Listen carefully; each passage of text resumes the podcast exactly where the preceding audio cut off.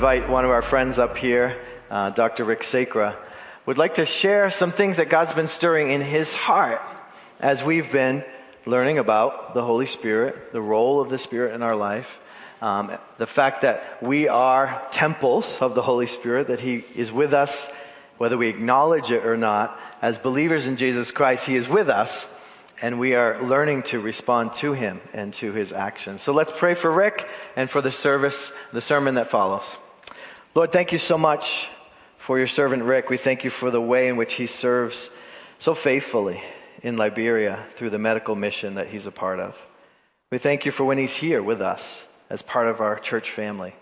We pray you bless his words this morning.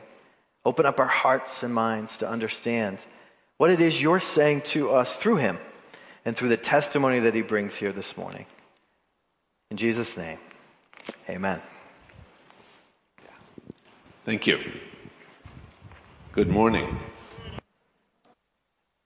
As many of you know, boy, first of all, just uh, it's interesting how the Lord coordinates. I loved what Tanya had to say, and I I want to hear it again because I think it somehow God is connecting it all together. Um, but as many of you know, uh, my wife Debbie and I have served as missionaries in Liberia, sponsored by you guys, our home church, for a long time. Um, but we've been home since October. Uh, and this has been a challenging season for us. Our family situation has been hard. Uh, and I've been really asking God for wisdom in intervention, but I haven't seen any answers yet. And one morning in May, last month, I was reading uh, in 2 Samuel chapter 5, and I read this funny passage about the Israelites and a battle they had with the Philistines. Now, they had already had one battle and won. They had defeated the Philistines. And then a short time later, it says, once more the Philistines came up and spread out in the valley of Rephaim. So David inquired of the Lord and God answered, do not go straight up, but circle around behind them and attack them in front of the poplar trees. As soon as you hear the sound of marching in the tops of the poplar trees, move quickly because that will mean the Lord has gone out in front of you to strike the Philistine army. So David did as the Lord commanded him, and he struck down the Philistines all the way from Gibeon to Gezer. Now, in the King James, by the way, uh, it's translated as balsam trees, so that uh, will come back to us in a minute. You know, the word of the Lord in this passage is coming to the people in the form of a loud gust of wind, making the leaves slap and rattle in the breeze, so it would sound like marching. But it's kind of a strange signal, right? It's like God doesn't yell or shout or say, do this or do that. He says, be paying attention. When you hear the breeze in the top of the trees, then you'll know that it's time to take action and to do the thing I've told you to do. And, um, you know, I had been in this period of time when I was really asking for a clear message from God about something. And this, hearing, uh, reading this passage, and it put me in mind of the song. Now, some of you who've been here for a long time know the song. I think we sang it about 10 years ago. There was a season where we were singing it uh, in worship, in the worship team. And it goes, Can you hear the breeze? In the tops of the balsam trees, hear the marching sound, advancing all around. He's calling you. Come on, break through, break through. This is your time to arise. But I was just having this feeling like, God, there's no breakthrough coming for me. Um, what's going on, you know? And it was funny because just a couple hours later, I was just sitting at lunch doing a puzzle, which I sometimes like to do, a little crossword puzzle, as I was eating my lunch. And this fancy word appeared in the puzzle, and it was the word Psithurism, P-S-I-T-H-U-R-I-S-M, Psithurism. And I was like, what is that? And that is the fancy word for the sound that leaves make in the breeze. And I was like, I mean, I've never heard that word before in my life. And God was just knocking and saying, Rick, it's me.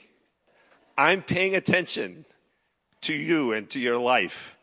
And even during these dry periods, I'm paying attention. I am with you. I am in you. It is not, you are not alone.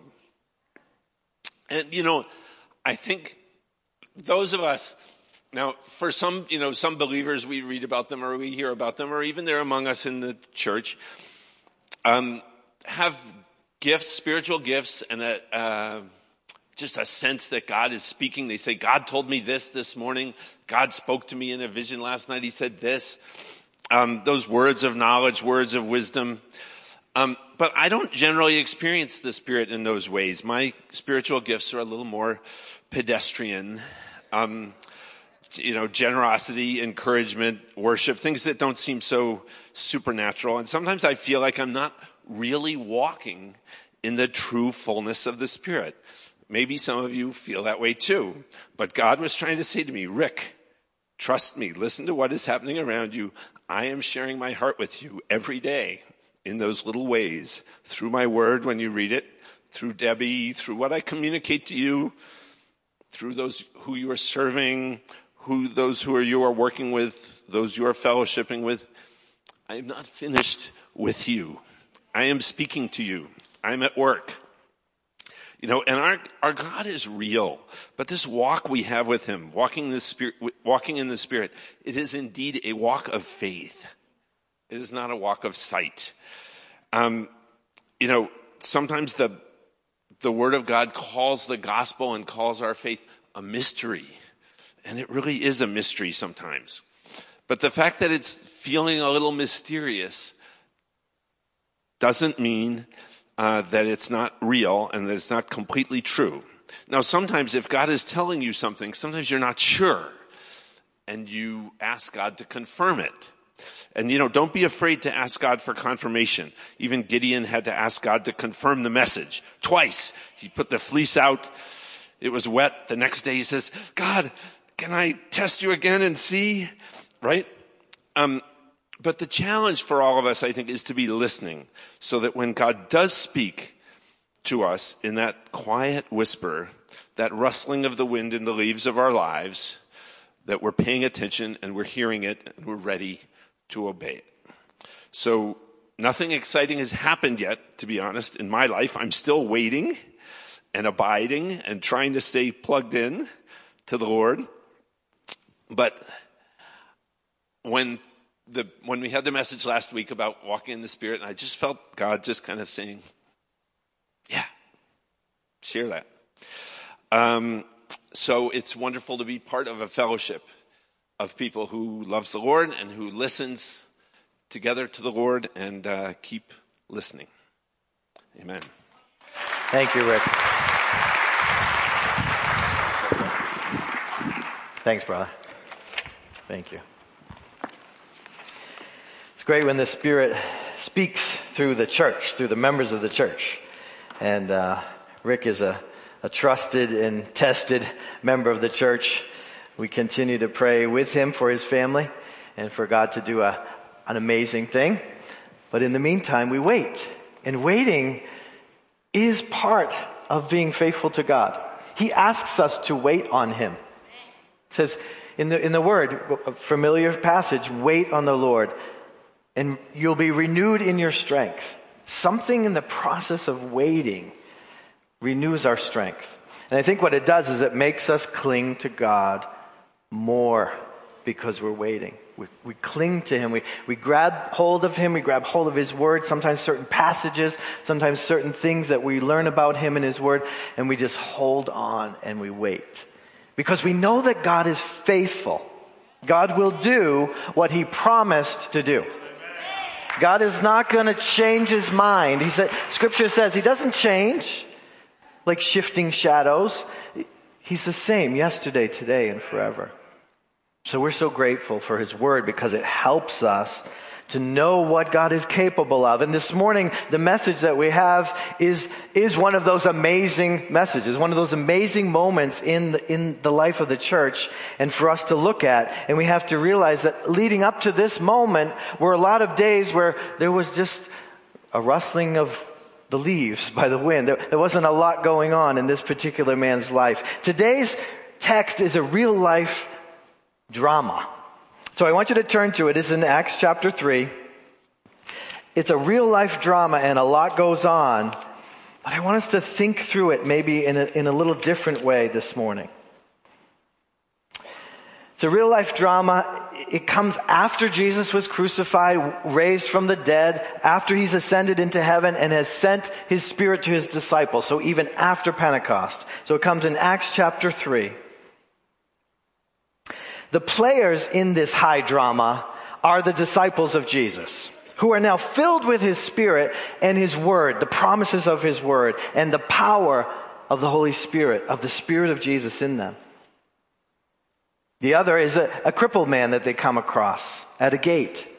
And then there are people around, like it's a crowd of people because it's the temple gate. And a lot of people go in and out of that gate to pray. There's also some priests and some religious leaders that are part of this drama. But the biggest player in this drama is God. God makes something happen that is impossible in our eyes.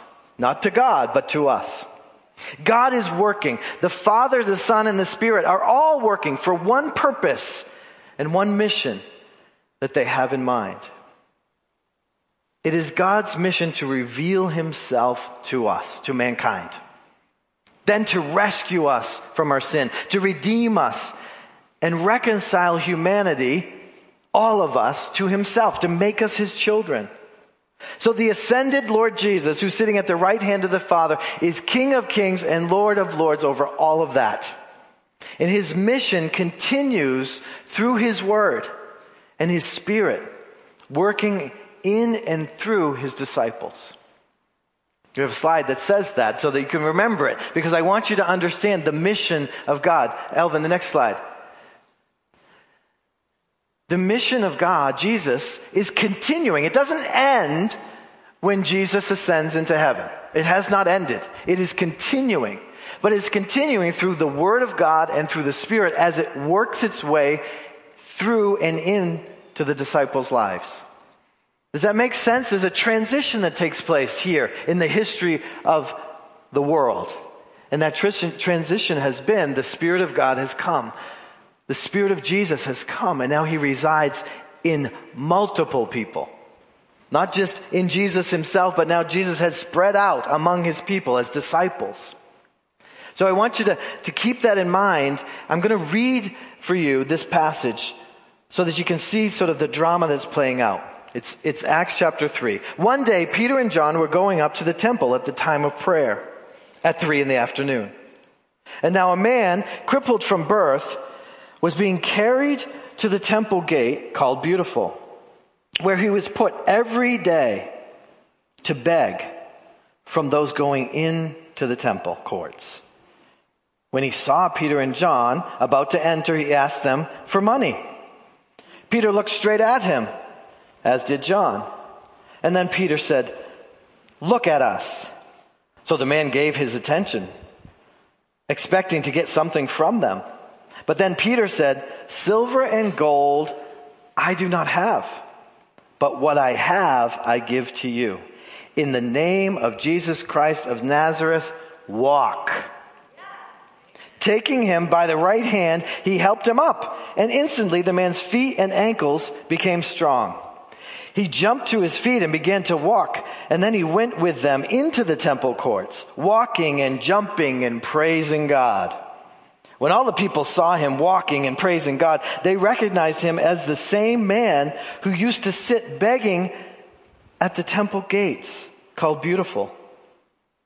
And they were filled with wonder and amazement at what had happened to him.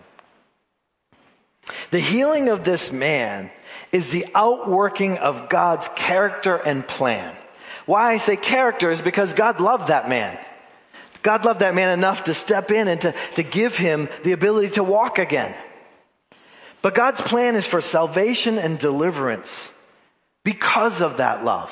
He knows we are trapped. We are trapped in our sin. We are trapped in this world filled with diseases and problems. And He loves us so much. Everything that God does comes from the depth of His heart.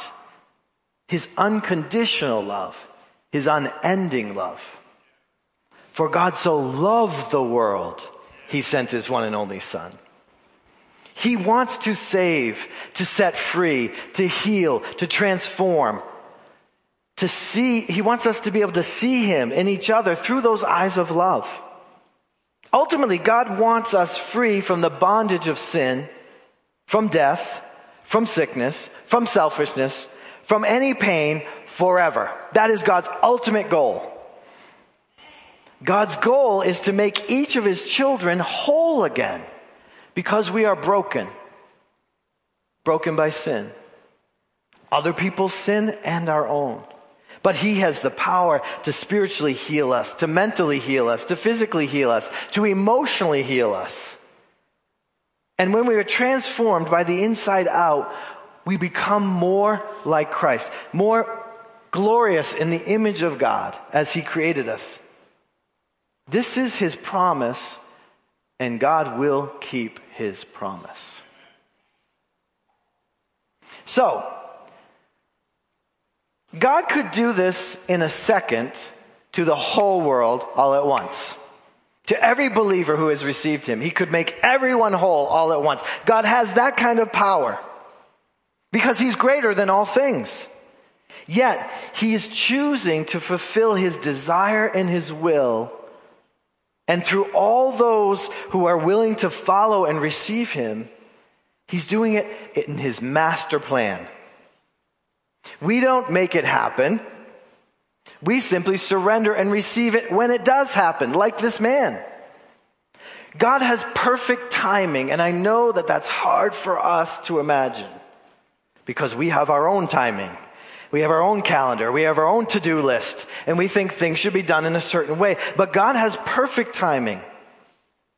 And waiting is part of that great work that God does in us waiting on Him, eagerly expecting from Him, being open to receive in His way, in His timing, the good things that He has for us.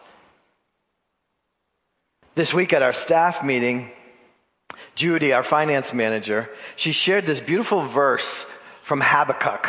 Now, Habakkuk is an Old Testament book. Some of you don't know that. Look it up in the index of your Bible. And Habakkuk 2 3, and we sort of just thought of this verse and meditated on this verse and, and, and tried to discuss it a little bit as a staff. But listen to these words from the prophet Habakkuk. It is not yet time for the message to come true, but that time is coming soon. The message will come true. It may seem like a long time, but be patient and wait for it because it will surely come. And it will not be delayed. Now, as we, we, we, were pulling that apart a little bit, and you should do that yourself. So write that reference down, look it up, maybe journal around it or something. But think about that last phrase. It will not be delayed. According to who? According to you or according to God's master plan? According to God's master plan, everything He does is done perfectly because He's a perfect God. There's no flaw in our God. There's nothing wrong with His watch or His calendar. He's right on time every time. He's never late, but often He's never early. Right? He's right on time. We would like for Him to be early. Right? But these, these passages like this, which are given by the Spirit of God for us to, to, to chew on and to process through, just think about it. Be patient. Wait for the Lord. It will surely come about and it will not be delayed. God's work and God's will cannot be reduced to our calendars, to our clocks, to our certain conditions, when we want it, when we think it's best or to certain formulas that we are in control of. If I do this, this, and this, then God has to do this.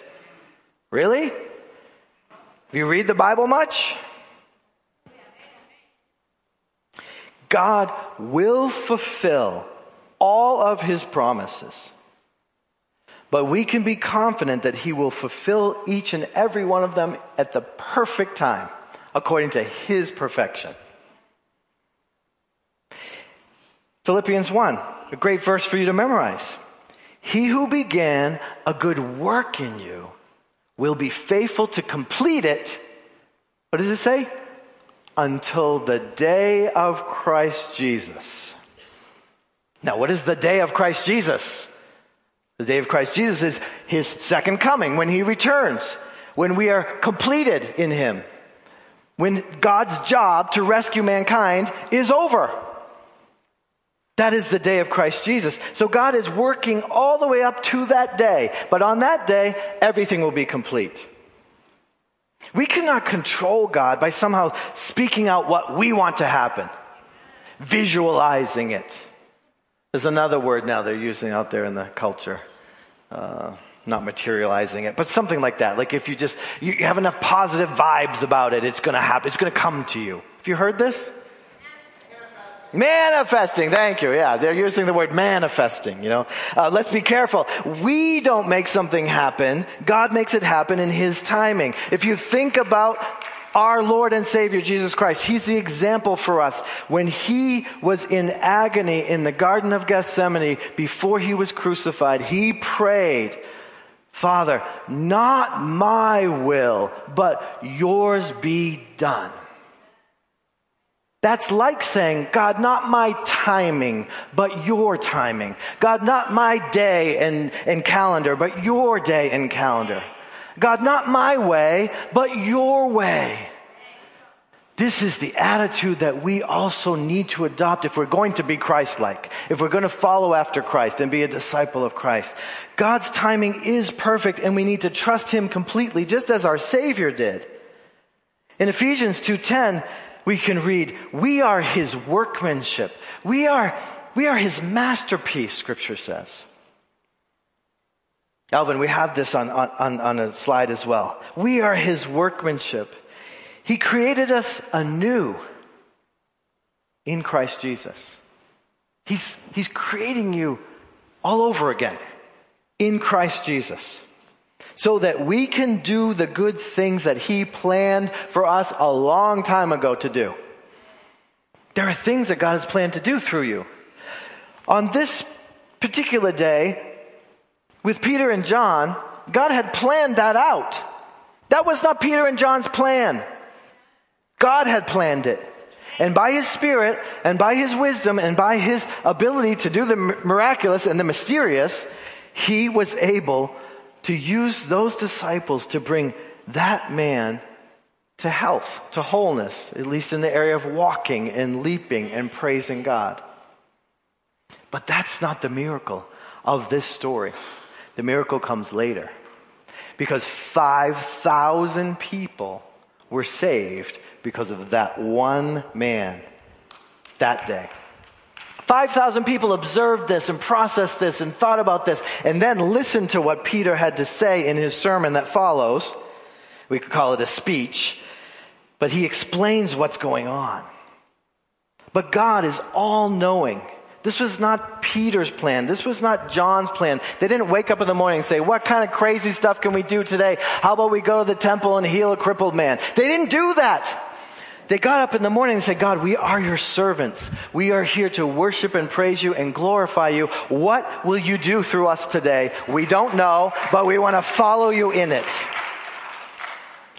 So God, in his wisdom, planned that day for that man, but not just for that man, for his glory. So that 5,000 people who were going to hell that morning were not going to hell that night.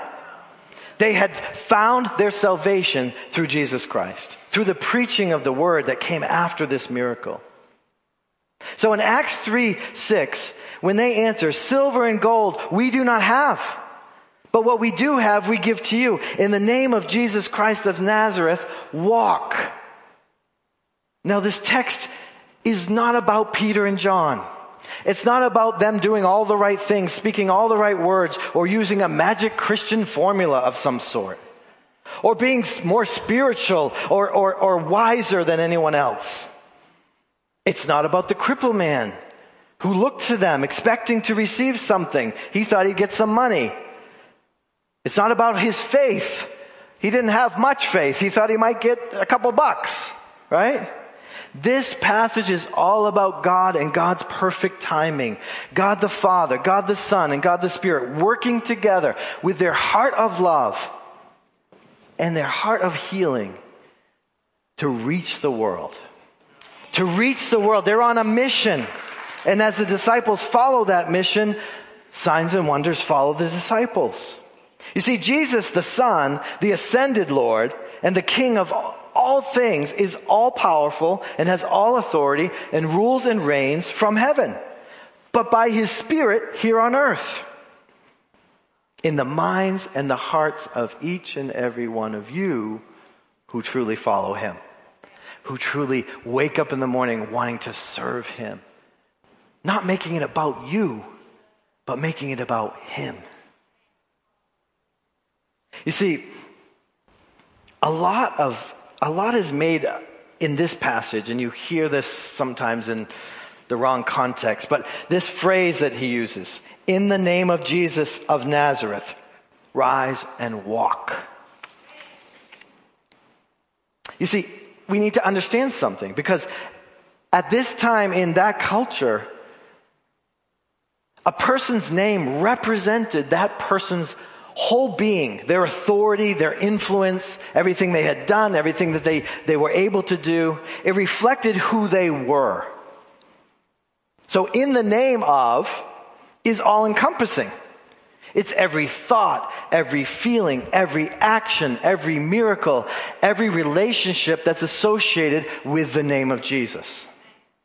You see, Peter and John had been with Jesus when, they, when he walked this earth as a man.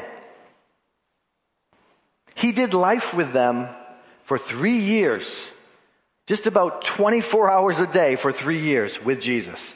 Can you imagine? Can you imagine? They saw him heal the sick. They saw him raise the dead. They saw him cast out demons. They heard his words, his teachings. They heard the, the, the inflection of his voice when he taught. Did Jesus say that in an angry way did Jesus say that in a gentle way? We don't know.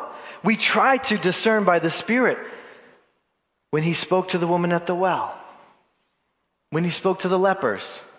How was he speaking to them? They got to observe all of that. They got to hear all of that. They got to ask him questions about all of that. And they got to feel his love as he responded to their questions, because some of their questions were not too, not too bright, right? Kind of silly and he would redirect them, but he did it in a loving way. He washed their feet. He laid down his life for them. He was raised from the dead. He even cooked them breakfast before he was ascended into heaven. This is how well they knew Jesus.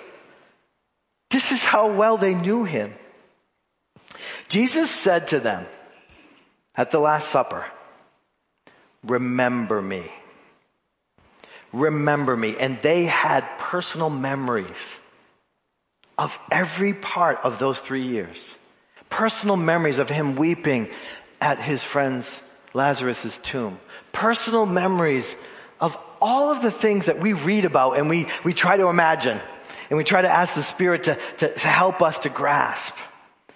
But they saw his love, his truth, his power, and they heard him commissioning them to go and do likewise, to make disciples of Jesus Christ.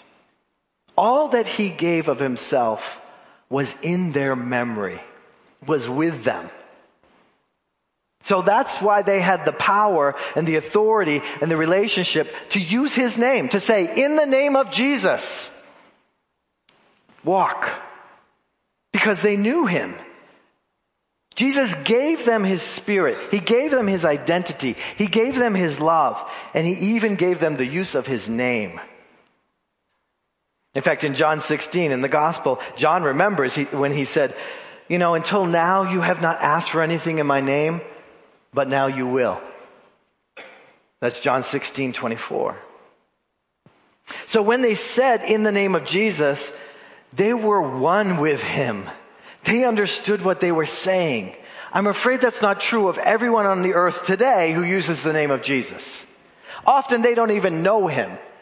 Often they're abusing his name, twisting his name, using it in the wrong way. The only people who have authority to use his name in the power of his name are those who know him intimately. You've got to know him intimately to walk in that type of life, in that spirit filled, powerful kind of life. So when they said the name of Jesus, they were one with him and they knew his will for this situation. Somehow, mysteriously, they knew his will for this man on that day. I believe that they lived their lives, as Romans 12 tells us to, as living sacrifices, holy and pleasing unto God. Not letting their mind be conformed to the pattern of this world, but letting it be transformed so that they could know the will of God and the way that God wanted to use them in that day. Romans 12, 1 and 2. Another great, great memory verse, something to put into your memory. To live your life as a living sacrifice, holy and pleasing to God through Jesus Christ. This is your spiritual act of worship, Scripture says. So, as we think about this, the power that is in the name of Jesus comes from Jesus, who is what he has done and who wills to do it even more. He wants to use the Spirit in every single one of his disciples to bring the power of Jesus and the message of Jesus to the world. This is Pentecost. This is the Spirit has been given to you so you can be witnesses of me. That's what Jesus accomplished. So, all throughout the book of Acts and throughout the ages ever since, every miracle, every speech, every sign, every wonder is all to point to Jesus. Never to a man, never to a woman, never to an organization, never to a denomination, but to Jesus and only Jesus. He receives all the glory and honor from his people. No one else. We have to be careful because we, we can see a person, we can touch a person, we can, we can grasp onto a person who may be using the name of Jesus, but that's not Jesus. That's not Jesus.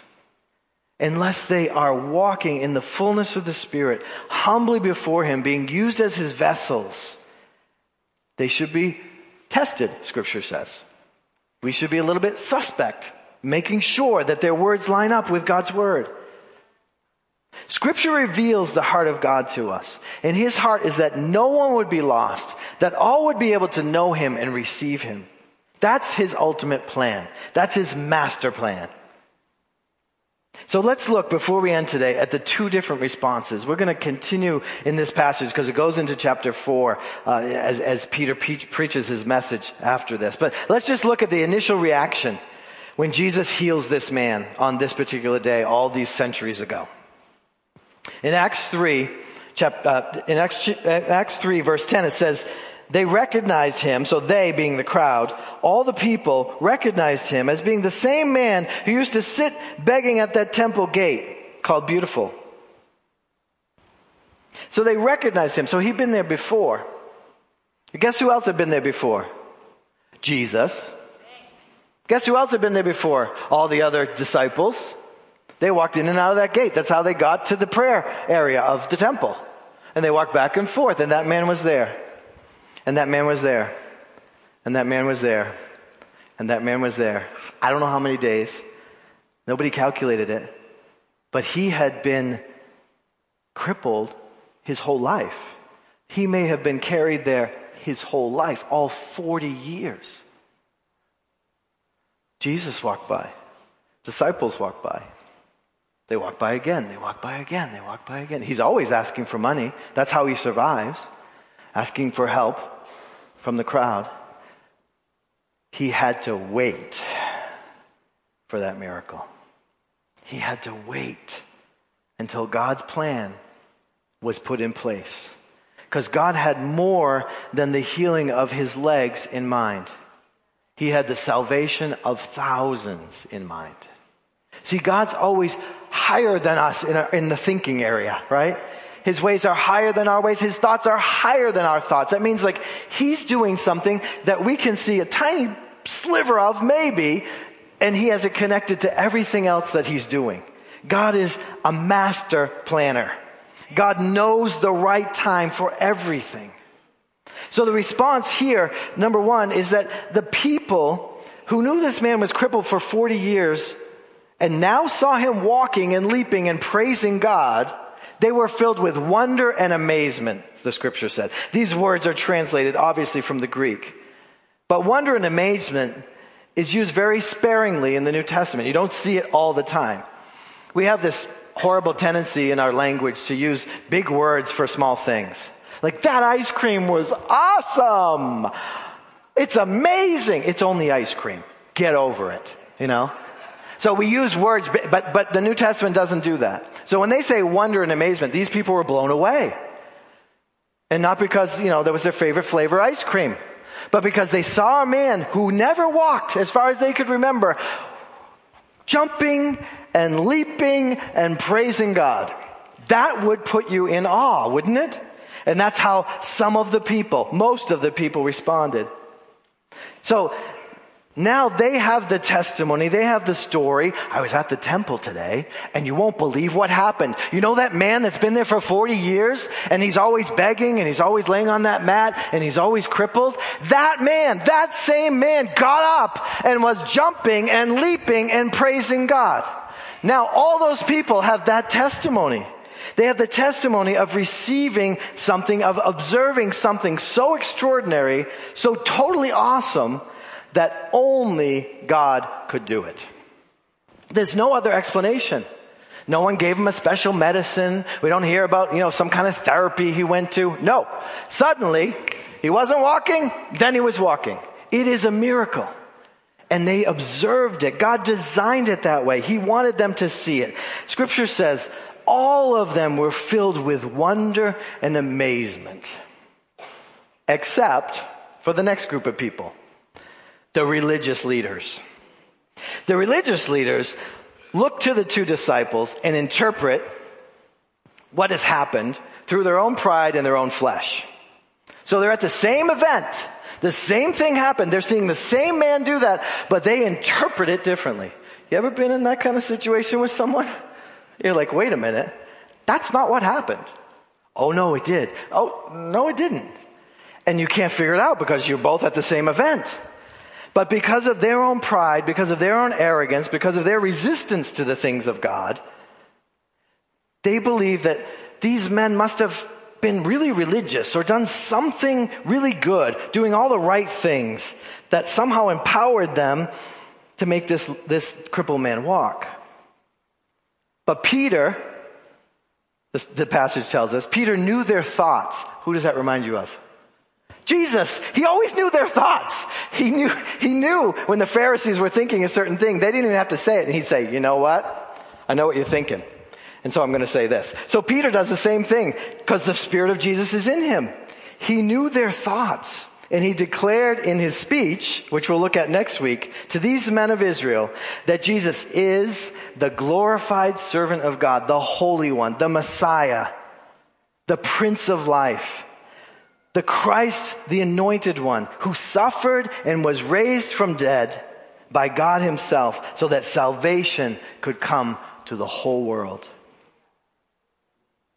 And he says in, in, in, in, chapter 3, verse 19, so the only response you should have to this is to repent and turn to God. 319, let's look at it real quickly. He, he, he, he talks to them about who this Jesus is. What you have witnessed here is, is him at work, doing his work. And then they, then they say, so your only proper response here to Christ is in 319. Repent then and turn to God so that your sins may be wiped out, that times of refreshing may come from the Lord. Times of refreshing may come from the Lord. Remember, the name of Jesus is every thought, every feeling, every action, every relationship that's associated with Jesus. everything of who Jesus is and what he has done, what he is still doing, and what he will do is associated with his name. He is Jesus, the Savior of the whole world. Acts 4:12 says that there is no other name. There is no salvation under any other name than Jesus. He's the only way. This is God's greatest blessing that he is offering. When God raised Christ from the dead, it says in 326, he sent him first to bless you by turning each of you from your wicked ways. How does God bless us? By turning us. By turning us away from our wicked ways, away from our sin, away from the things that continue to, to dog us and destroy us. So when you say yes to Jesus, you're saying yes to everything that's associated with him. But you're also saying no to wickedness. You're saying, uh uh-uh, uh I can't go there anymore. That's not who I am. That's not who God's making me to be. I know it's not easy, but when we remember him, he will bless us when we turn to him. We remember who he is, the power that he has. This is who Jesus is. This is what he has done for you. He has offered you an escape, a way out. And it is the name of Jesus, which is, which is literally translated, God saves. His name means God saves, or God's salvation. That's why he had to be named Jesus. So there's no other name in which we can be saved. And we see the results of this message, of this witnessing of this man being healed, is in verse, uh, chapter 4, verse 4. Many believed, and the number grew to about 5,000. Because this one man received that one miracle on that one day. God, God is amazing. God is still active doing this around the world today. We don't see it, and so we start to think it doesn't happen. But if we read it, and if we begin to meditate on it, if we begin to ask God to put us in a position where we can see these things, where we can observe these things, where we can walk in these things, God is still doing these things. I believe it with my whole heart. And I hope you do too. So let's pray. And we're going to sing. God, we thank you so much for your power on display through your disciples in this passage. We thank you, Lord, that they were obedient to go to prayer that day. We thank you, Lord, that they were obedient to follow you for that three years of time, to listen to your teachings, to see what you were able to do. We thank you for the confidence and the boldness that they acted in because they knew it was you and not them. Teach us, Lord, this lesson, we pray. In your holy name, amen.